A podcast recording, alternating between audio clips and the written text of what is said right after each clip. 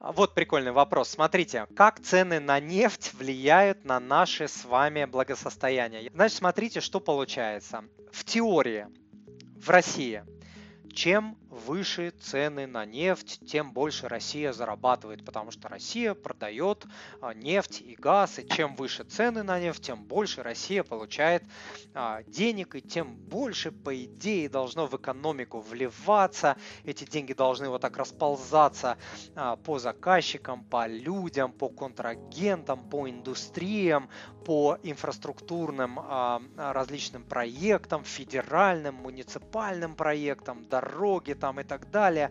Это должно задействовать большее количество людей, все это должно перетекать в карманы людей, создавать рабочие места и так далее. А, все в теории так. В какой-то степени можно сказать это так, но получается немножко тут такая хитрая ситуация, что когда доллар растет, то э, благосостояние наше с вами, оно косвенно, наверное, растет, но я бы не сказал, что она конкретно растет, хотя мы страна, которая конкретно зависит от а, цен на а, нефть в том числе. Да? Вот смотрите, вот идет, а, допустим, цена 20-30, вот она до 160, да, вот а, к 2008 году.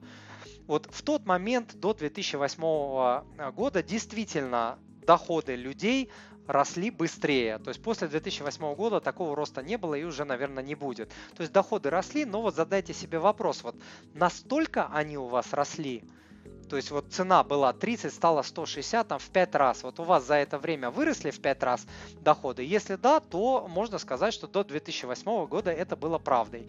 Вот. Потом э, смотрите, когда происходит снижение цен на нефть, обваливается рубль. Вот 2008 год, вот 2014 год, вот 2020 а, год. Во все эти годы был обвал рубля. Вот. И э, по идее, что у нас э, получается? Что с ростом цен на нефть в разы рубль не укрепляется, да?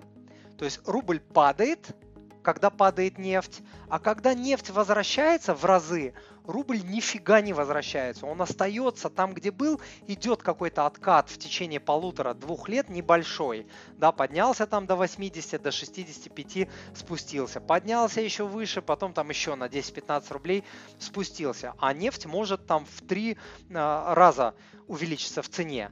То есть получается, что когда она падает, рубль падает в разы, когда она растет, рубль в разы не возвращается. А с этим и наше благосостояние. То есть когда падает рынок, падает нефть, все со всех экранов говорят, всему виной вот мировые цены, там арабы, американцы, не знаю кто, вот всему виной и так далее. Поэтому, поэтому вот у нас сокращаются доходы, рабочие места, проекты э, и так далее, все сворачивается. То есть доходы людей реально падают, падают, вот что там и сейчас, да, а, произошло, куча, куча, куча схлопываются бизнесов и так далее. А когда нефть растет, нифига соразмерно а, не отрастает. Поэтому вот такая странная ситуация. То же самое там с ценами на бензин, да, цены на бензин растут, у нас как было, а, так и есть. Цены на бензин там в 5 раз упали, у нас как э, была цена, так и осталось. Даже цены там постоянно продолжают расти. Поэтому, когда вы слышите, что виною падения рубля, либо экономики, экономики, либо ваших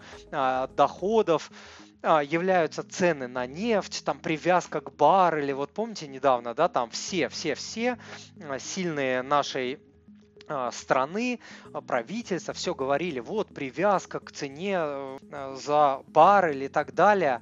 Ну, блин, это фигня, это реально, это вот просто замыливание глаз, то есть, когда падает, да, все сваливают на нефть. А когда растет, блин, ну где рост? Где рост доходов? Где рост того? Где рост всего? Где рост ВВП? Как бы вот этого всего а, соразмерно, абсолютно точно а, не видно. Вот такую я вижу закономерность, такое я вижу влияние на наше с вами благосостояние. То есть, когда падает, нам плохо, когда растет, нам может быть и хорошо, но как бы не особо заметно, что хорошо. Дорогой друг, если то, что вы услышали, было для вас полезным, то, пожалуйста, подпишитесь на мой канал, оставьте отзыв на iTunes или в Google подкастах, или просто пришлите мне электронное письмо с вашим отзывом. Я читаю все отзывы лично.